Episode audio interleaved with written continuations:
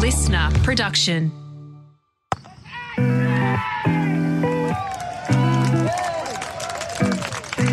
Hello and welcome to Willow Talk. Adam Peacock here with Brad Haddin. Hads, good to see you again. How are you? How are you, mate? I'm excited about today. We've got a special guest. He'll give us a rundown on, on the West Indies, everything Big Bash, uh, and all round character. Um, our guest today, you beauty. Peter Handscomb is that character. 20 tests for Australia and playing all around the world. County cricket, Big Bash for the Melbourne Stars, Victoria as well. Pete, how are you? Good, good guys. Good to be on here. Looking forward to uh, talking a bit of cricket with you. Yeah, looking forward to getting some of these stories and character stories as well that Hads has alluded to right there. We're going to preview the first test between Australia and the West Indies at the Adelaide Oval starting on Wednesday. Chat a bit about Big Bash, Pete about his game and farewelling Aaron Finch, and finish with our risers and fallers. Big thanks to those who have followed the podcast on the LiSTNR app, Apple, Spotify, wherever you listen. We hit 10,000 Instagram followers, almost 15,000 on TikTok. Can you believe it? Send us more DMs and the more Brad Haddin bomb scare stories, the better, if possible. Anyway, let's get to the Windies preview straight up.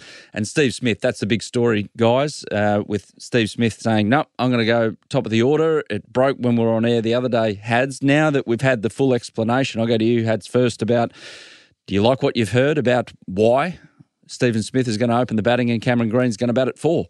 Yeah, I, I do like it. I, I, think Steve Smith needs the the stimulation and, and reading between the lines. I, I think he struggled a little bit with waiting. His personality is uh, a bit twitching. He, he, likes to be busy and involved in the game. But I think the one thing which will be a lot different is I think teams have bowled really well to Steve Smith over the last 18 months. They've gone really straight at him with leg side fields. They've used their scoreboard really well and shut his scoring options down. So with the new ball, you you can't really use that tactic. You got to give it the opportunity to swing. There'll be more scoring opportunities, and and when they do go to that straighter tactic and and use the bouncer with him, you'd imagine you'd be on 30 or 40 and all of a sudden the game starts to become a lot easier. So I, I like the thinking around it. I actually thought Marnus was going to be the one that, that went up top and Steve Smith back to three, but uh, I, I, like that he's got the opportunity to, to try something different and stimulate himself at this stage of his career. Pete, what do you reckon about the whole shebang?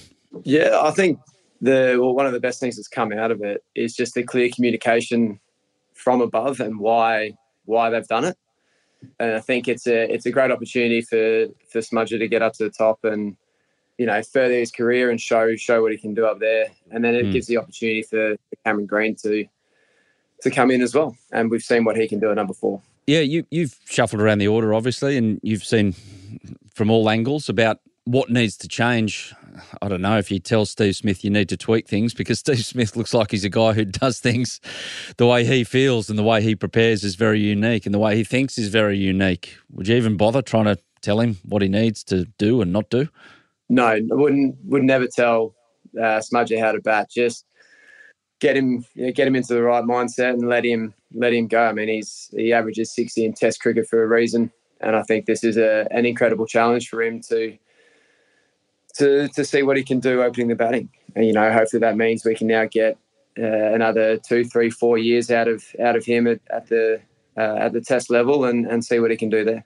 Hey, when you go out um, and you meet Steve Smith in the middle, or he meets you, what's his chat like? What, what's his frame of mind when he's out in the middle in a test match? Uh, mate, it's actually it's it's pretty good. It's pretty good. He, he's it's just this it's this next level thing. Like he knows what bowlers are doing. He knows how they're trying to get him out. He knows what fields are, are set for for certain reason. It's it's like he's just that one or two steps ahead of the game. So being up the other end to him is great because he just kind of tells you what's going on, and you go, "All right, sweet as I'll uh, I'll try and do that um, and see uh, see if we can stay out here for as long as possible."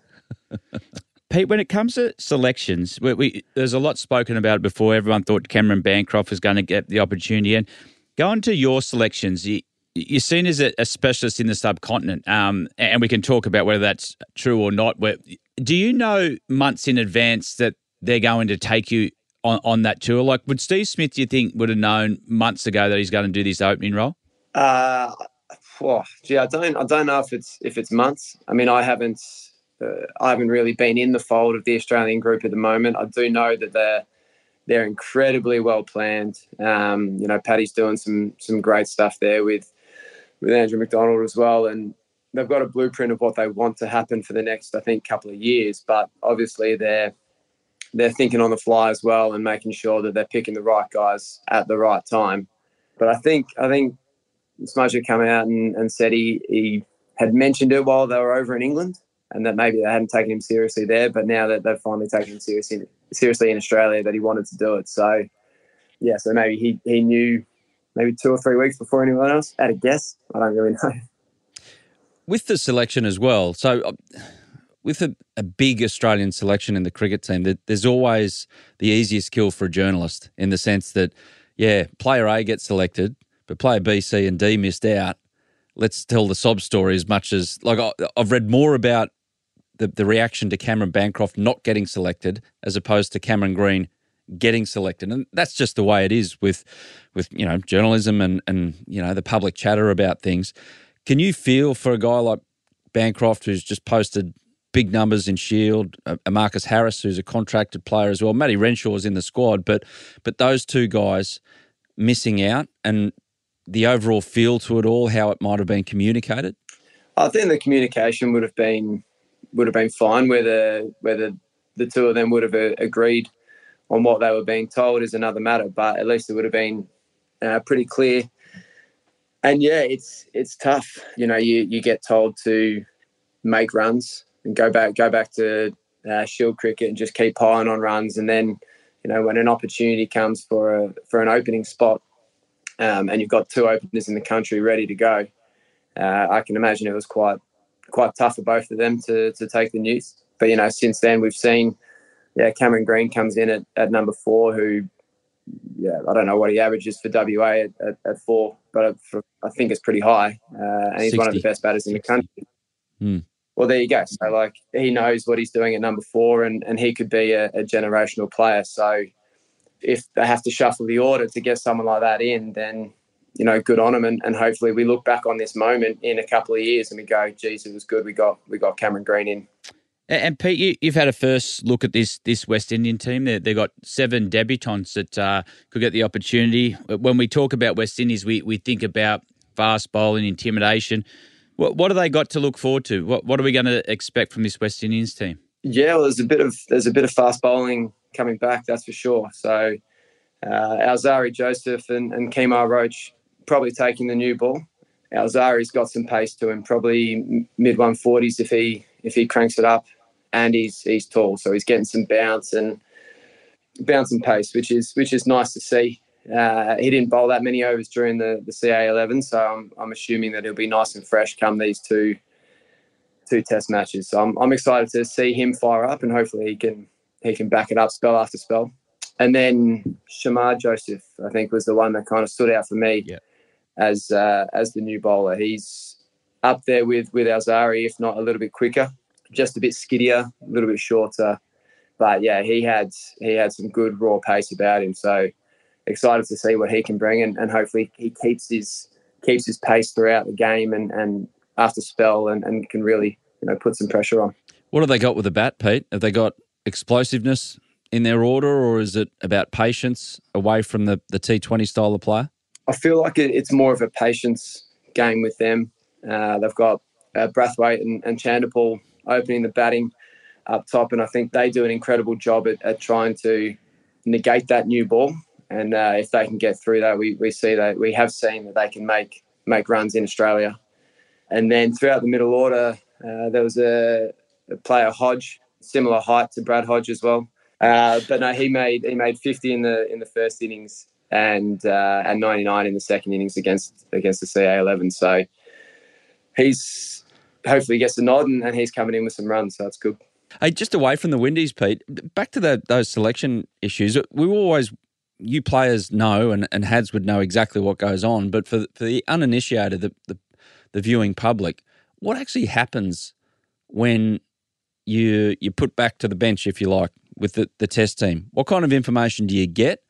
And in the and you've come in and out of the test side. What information do you get when you come back in? Do you get anything from the selector, or is it purely handed over to the coach and, and your own preparation as well? So both both ways in in the negative story and then the positive when you get back in. Yeah, I suppose. Well, I mean, when you're out, the narrative's always the same. It's you, you've you've got to make runs, you've got to take wickets, no matter what you're doing. You've got to be posting big numbers to get back into the Australian side, and that, I think that's that's always been the case, and it's especially the case now with this with this side. You know, winning Test championships, retaining the Ashes, three 0 against Pakistan. Like they're they're such a strong side that to get into that, you need to be doing something something really good, and that's just yeah runs and runs and wickets. And then once you once you're back in, for the most part, it just goes back over to the coaches uh, and and Paddy. Paddy's running it very very well, and it's it's it's your game. Like you, the, you've been picked for a reason to be at that level. Uh, it's not about changing who you are or, or, changing what you do or how you prepare for a game. Uh, what you've done is good enough to get there. So let's facilitate that, keep that going, and you know we back you to to perform out there. So literally, when when it's selection time, you get a you, you look on your phone, you go, oh shit, or oh maybe. so it's those emotions when that phone that name pops up on your phone. Yeah, yeah, yeah. I got a um, I got a phone call from from George Bailey on day three of the Boxing Day test and the third session as well. And I don't think he'd known that I'd actually been at the game the whole day um, at the ACL. So I'd had a had a couple of beers, and when the phone rang, I was like, "Oh wow, what's like what's happened here?" Everything races through your mind, but it was just to tell me about the CA11. So even something like that, I was thinking, "Is there a selection here? Am I am I back up, or is he just telling me, yeah, something else?" So yeah, the emotions run through your body pretty quickly. So what the the the feeling of those um, nice few beverages that you had, it, it, the, the alcohol content all of a sudden drains out of your body really quickly and you sober up quick smart when you see that name pop up. Amazing how quickly you can sober up when uh, when George Bailey pops up on your phone.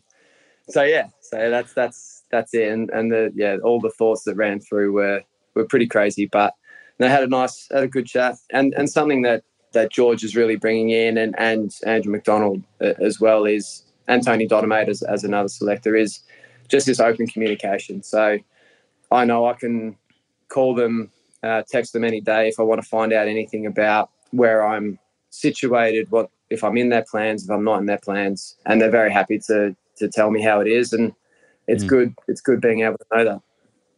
Absolutely. What did you make of Australia's summer against Pakistan, Pete? It's pretty comprehensive in the end, but there were moments that they were really pushed. What what did you take out of those moments that they they saw through? Yeah, I mean, there was still a 3 0 3 0 series win, which mm.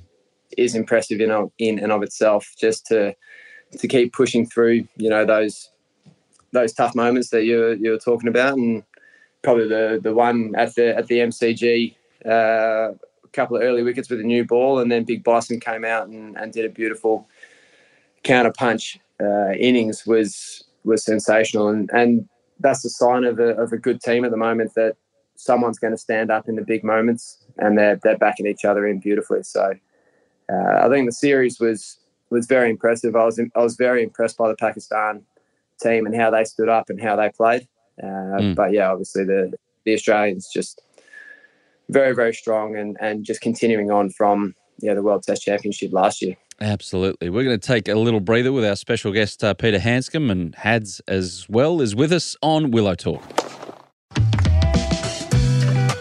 Welcome back. Still got Peter Handscomb. Hads has just uh, stepped away for a sec. He's taken a call from George Bailey, chairman of selectors. I think he's getting his hopes up. Maybe backup keeper for the uh, for the Windies Test series. Doubt it. Mate, overall, how do you view where you're at with your cricket right now? So you've still got a bit to give, a lot to give actually, with your age. You're 32. You, have played those 20 tests, and you're you're playing a lot of cricket, mate. You're playing here domestically. You're playing over at county cricket as well, continuing that contract over there. So you're obviously still deeply in love with the game.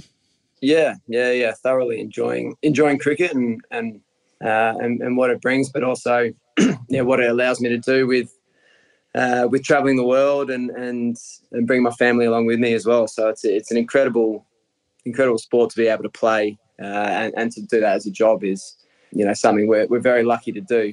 I feel strong in my game at the moment. I feel like I'm at a stage now where I know what I need to get ready for a game. Uh, I've, I've, got different plans for different circumstances, different situations, uh, different conditions, and, and I feel like I can I can go in and at least go in there with a clear mind and a, and a clear head and and try and perform to the to the best of, of my ability at that at that day. So, uh, and I feel like I'm in a good spot. Mate, you're doing what the selectors ask around the Australian team, and that's go back and score runs because you've done it the last, well, three seasons on the bounce. Top run scorer a few seasons ago, fourth last season, verging on the top five again with more to come, no doubt. But all of a sudden, you get called, you know, the, the Batman sign goes up and we need specialists for the subcontinent, and then you get into the side for the India tour, which I'm sure you absolutely loved. But how do you feel about the, the possibility of becoming, oh, he's good for the subcontinent?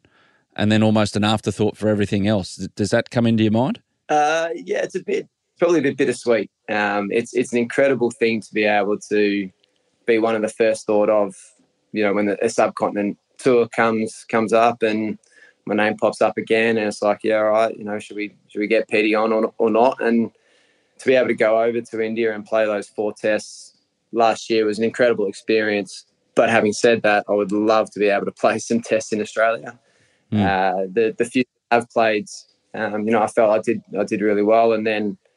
Uh, yeah, like you said, for the last last couple of seasons, that I've been batting three or four for, for Victoria and, and putting some runs up. So I'm, I'm trying to show that I can still play in, in all formats. That's another reason why I've been pushing so hard with uh, county cricket. Trying to play over there is is again showing that uh, you know hopefully I can make runs in in English conditions and and that I'm not just a subcontinent player.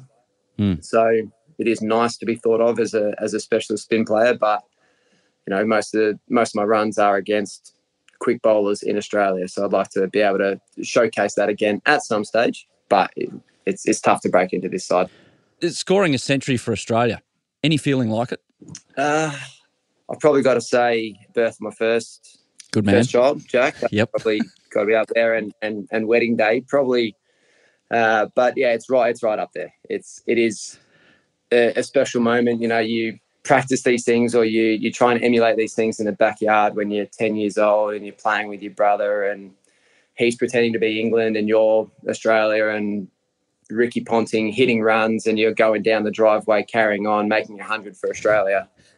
and then yeah, to be actually to go through that journey and and come out and be out there playing Test cricket and and making a century. It's, it's a pretty special moment given mm. everything that, that leads up to that.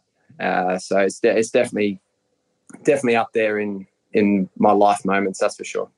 The century that you scored at the SCG against Pakistan in 2017, um, you're on target for a triple ton, I reckon, that day. Um, things were going pretty well with the bat for Australia, but then I, I still can't. I watched it again last night. I still can't believe. I don't know if you can as well how it happened that you you played such a deep cut shot.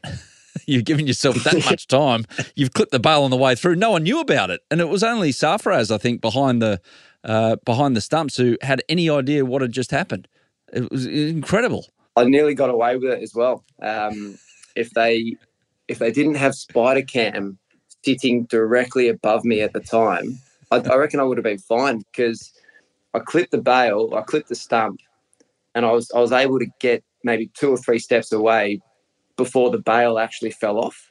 Mm. So could have easily just been a bit of you know a gust of wind or something like that. But the only camera that picked it up was spider cam sitting directly above, and you could see the stump move just a little bit. But had it not been there, I would have just kept going. Would have said, "What? What stump? Didn't? No, that wasn't me." Uh, but yeah, got got done and then yeah, had to walk off. But that was still a, a special moment as well. Absolutely, you still.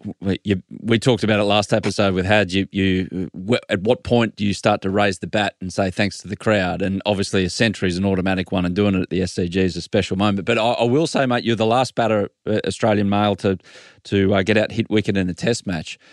This century, though, you are in magnificent company because the two others from Australia who've done it, Shane Warne, Steve Waugh. So hey, it's a good club to be in.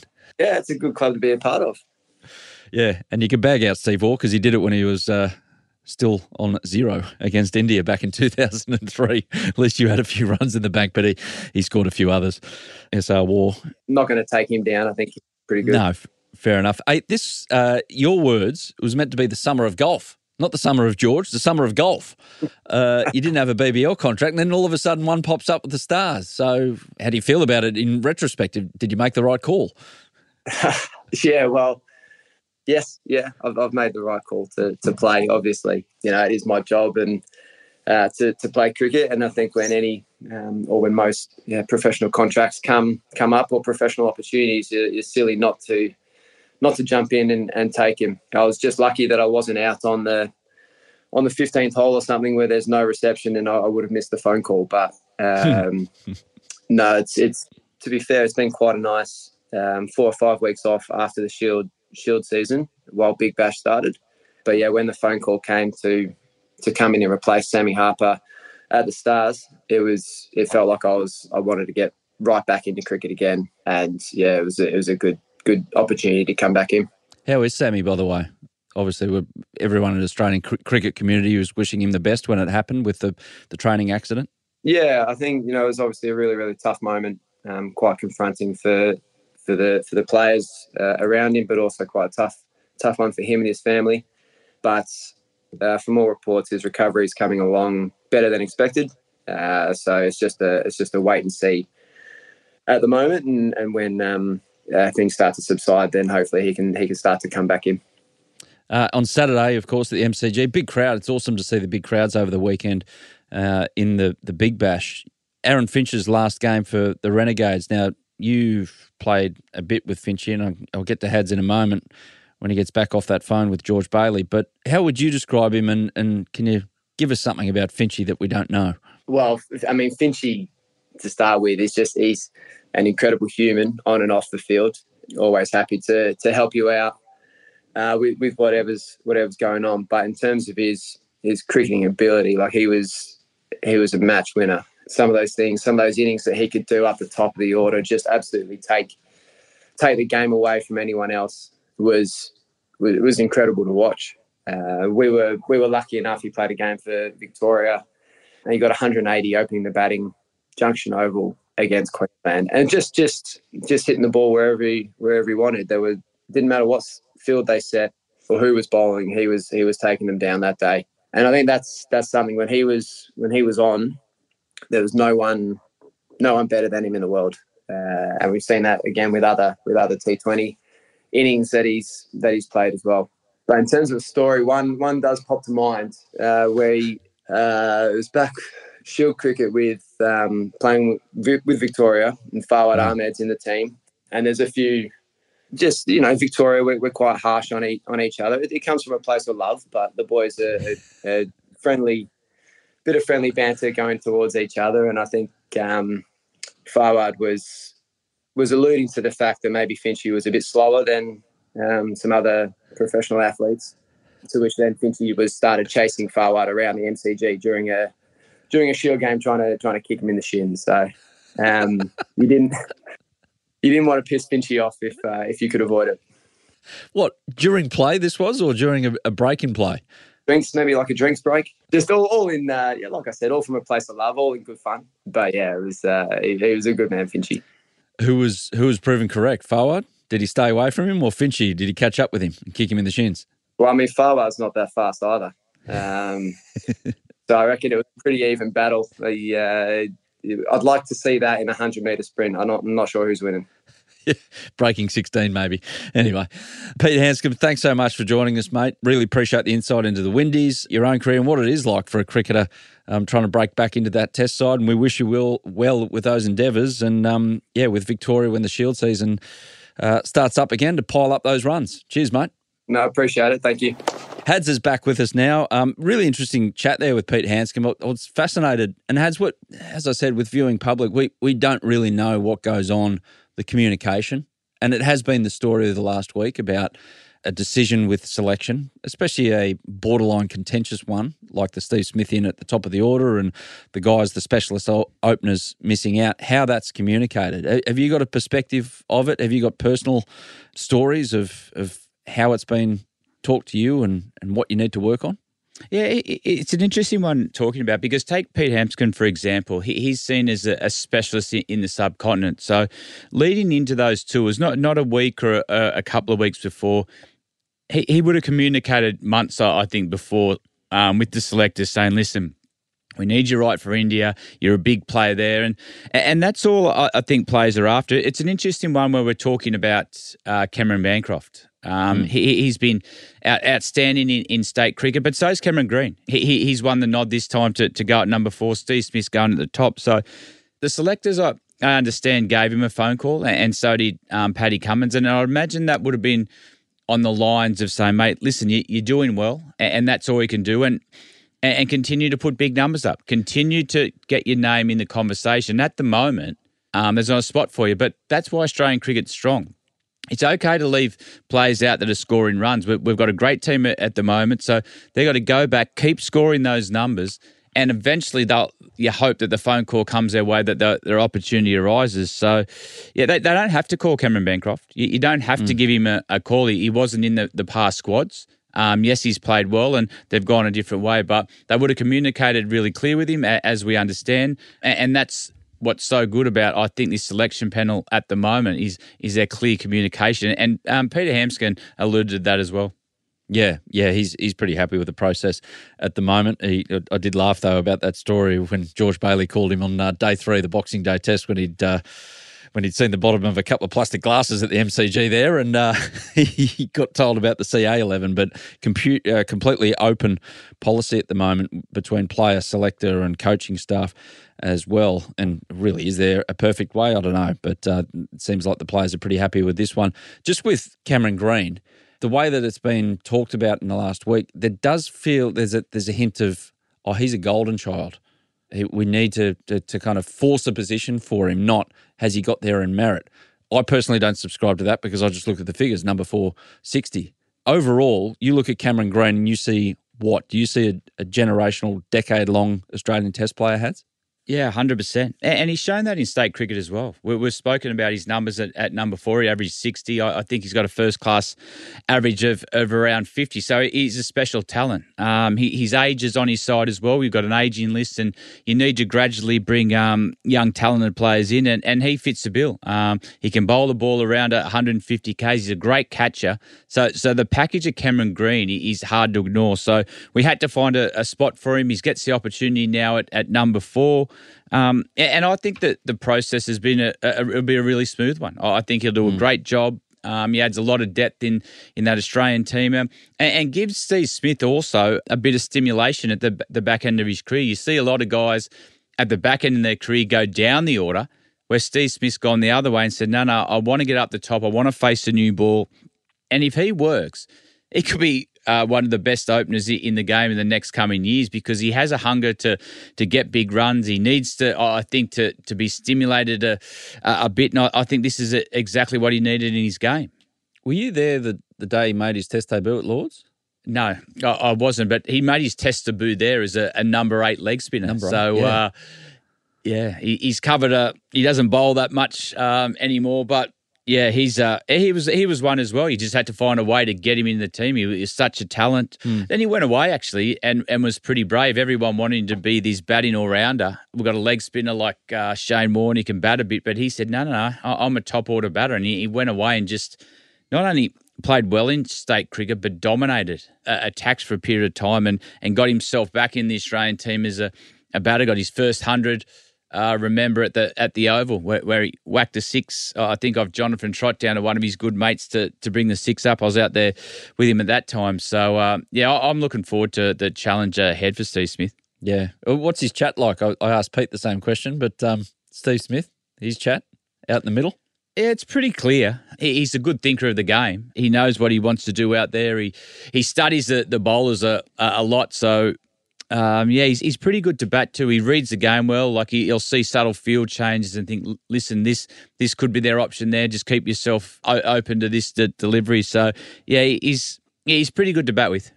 Absolutely, well, he's proven it, and he's um, now like when he when he gives the game away, he's he's going to go down as one of the the all time greats with the bat for Australia across all time, uh, which is incredible when you think about it, where he started and where he is now.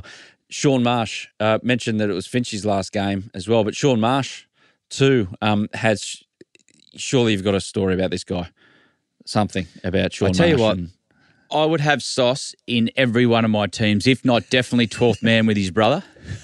He's just one of the great team men. He, he, enjoys everyone's success. The one I used to find interesting uh, and with great humour with Shaun is is when he used to get out and he just used to sit in the change room and you just could see it and hear it building. Shaun, Shaun, Shaun. and it just kept getting louder and louder. And all he would do was repeat his own name uh, for, for about 40 times. But uh, he, he was a great team man. He was a, he, he was a tough human being. I, I tell you an interesting one too in the 2019 World Cup.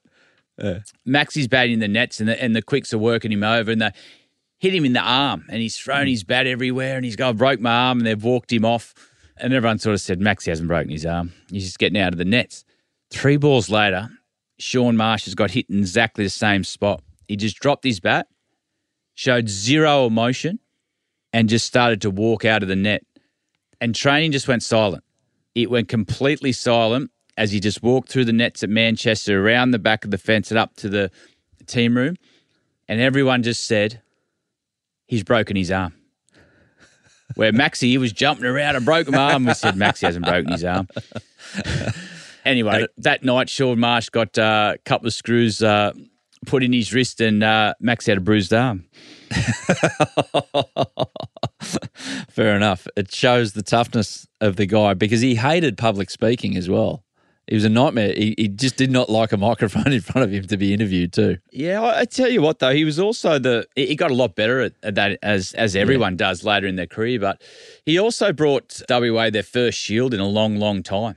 Uh, he, he, was captain of of that team, and they hadn't seen Shield success for for many years. And, and Shaun brought them to some success there. But mate, he, he was a great talent. I, I remember playing in his first uh, Shield game actually when mm. he was nineteen he got 100 against New South Wales up at uh, up at Newcastle. And the one thing you noticed about him was just how hard he hit the ball with minimal effort.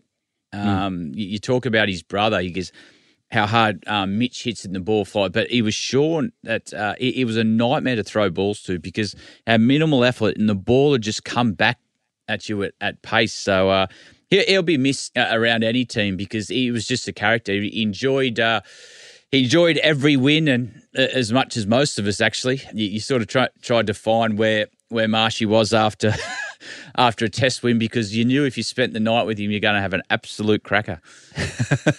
so in the team environment, he was he was lively, like public. Like if he oh. had to get up and make a speech in front of the boys, he was pretty good at it, or did he get all nervy and, and clam up? Oh no, he, he didn't enjoy having to do joke of the day when Darren Lehmann used to put him under pressure, but mate, he, he was just a great team man. He, he would do anything to get the result for your team. Where if you had to field a bat pad, he had to do all the, the dirty work to to get the job done, mate. He, he he would do it. He, he was just one of those guys that loved every minute about playing for Australia, but I think he loved every minute more about being involved in a team. He just loved being mm. in a in a team environment. And I think that's the the one thing you'll you'll miss him about Shaun Marsh is is having that smiley face in the change room, whether he gets a duck, a hundred, someone else gets a fifer.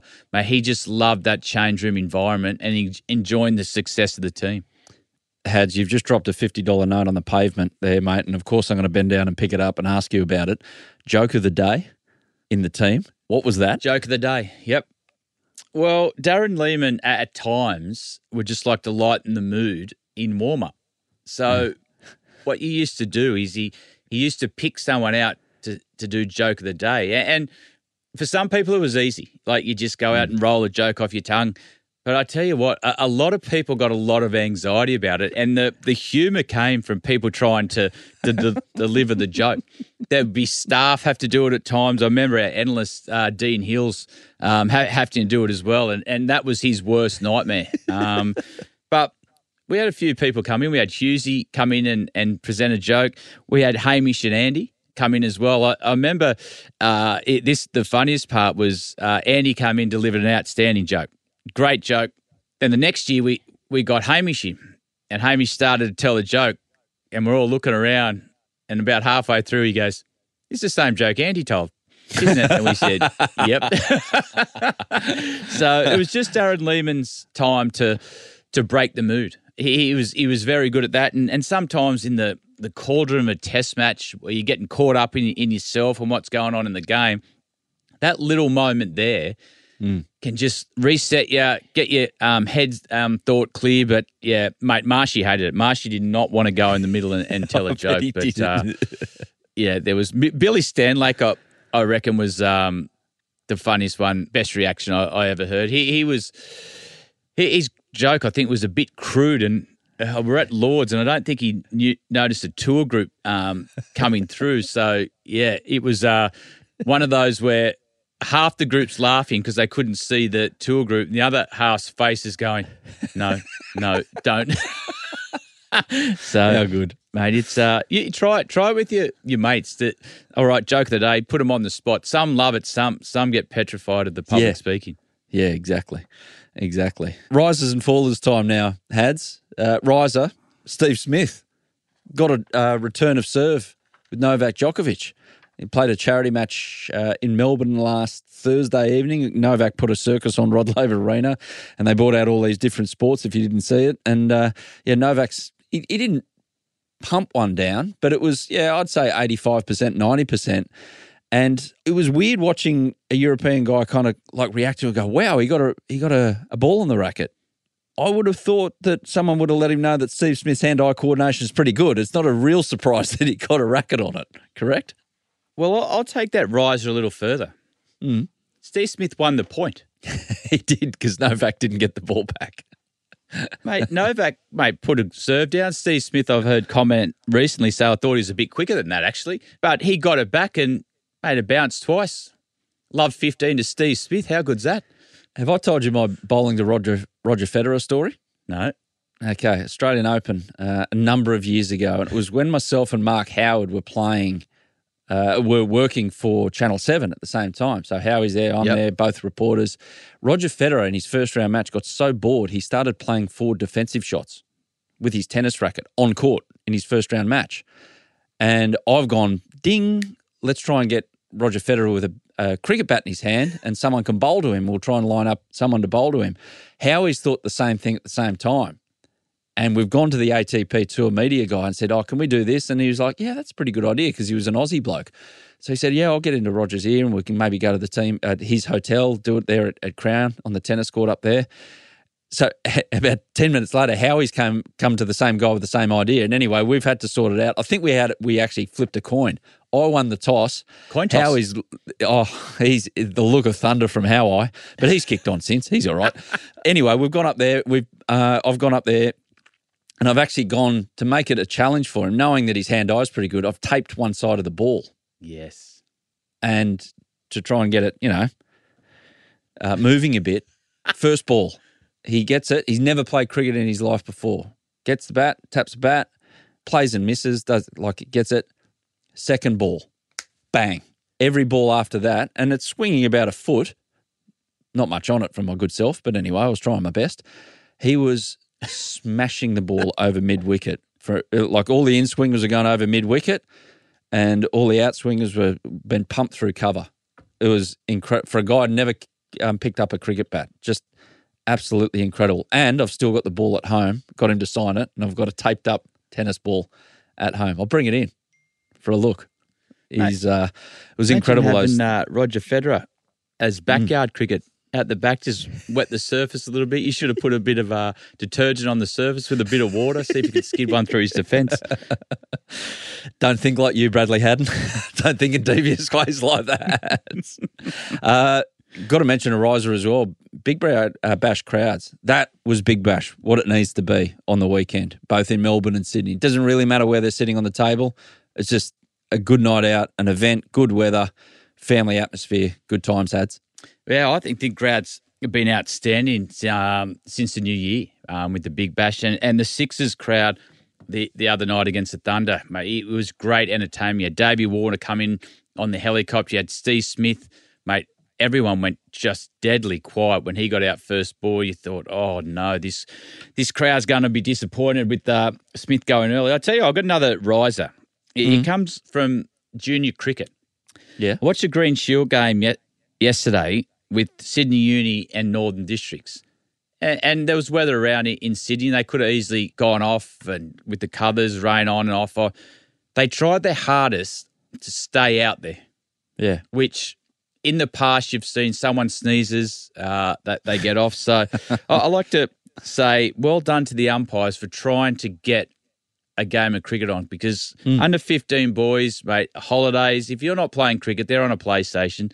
So to keep them out in the field and try to get a game on, in the end, they did. They, they got a result. Well done to the umpires. Maybe that can filter up to test umpires to keep players I out hope there. so. Yeah. Quick faller, Joe Richardson, one of your faves, Hads. Hurt again. He's got a side Yep. strain. I mean, fair dinkum, the poor guy just cannot take a trick. Named in the one day squad, far out. What do you do? Oh, this is a tough. This is this is hard work. This one, Jhye Jhye Richardson has he's had since 2019. He's had disruptions throughout his whole career. It's just as we see him coming back, he's on 140 k's again. He's swinging the ball. He's intimidating batsmen. He's back in the Australian colours, and and we need guys like Jhye Richardson 100 percent fit. Not right now, but there's going to be opportunities uh, in the next couple of years with, with these quicks missed in different games because they, they can't continue to play all three forms of the game. And Jhye Richardson's one cricketer we, we need playing. So, yeah, it's uh, heartbreaking for all the fans out there because this kid can can play. He's got a, he's highly skillful, and we've spoken that that before. But yeah, our thoughts go out to him to for a speedy recovery. Absolutely. And last one, a faller for not being a faller, the Bales and the BBL. Yeah, heavy bales. Again, heavy bales. Heavy bales. Anyway, we want to see the batters sing. It's not a bowler's game, BBL. Keep them out there. What about that though? That that Hmm. hit the top of the bales, deflected. It, it didn't even light up. Yeah. Uh, the bale didn't light up. The, there was a big appeal from uh, everyone behind the wicket, but I, I think it was Blocker Wilson. Actually, he he was spot on. Watched the Hmm. the ball hit the top of the bale, not out. But uh, yeah, we we need Andrew Symonds' theory on on what that happened. He explained it better than anyone in the world about the inertia with the bales. Yes, bale weightage. Uh, Hads, that's us for Willow Talk for this week because uh, the test starts midweek and they'll be doing those episodes from the ground. So uh, thanks for that, mate. We'll we'll catch you next week for another extended episode of uh, Willow Talk. Take it easy and um, enjoy the test. Stay safe.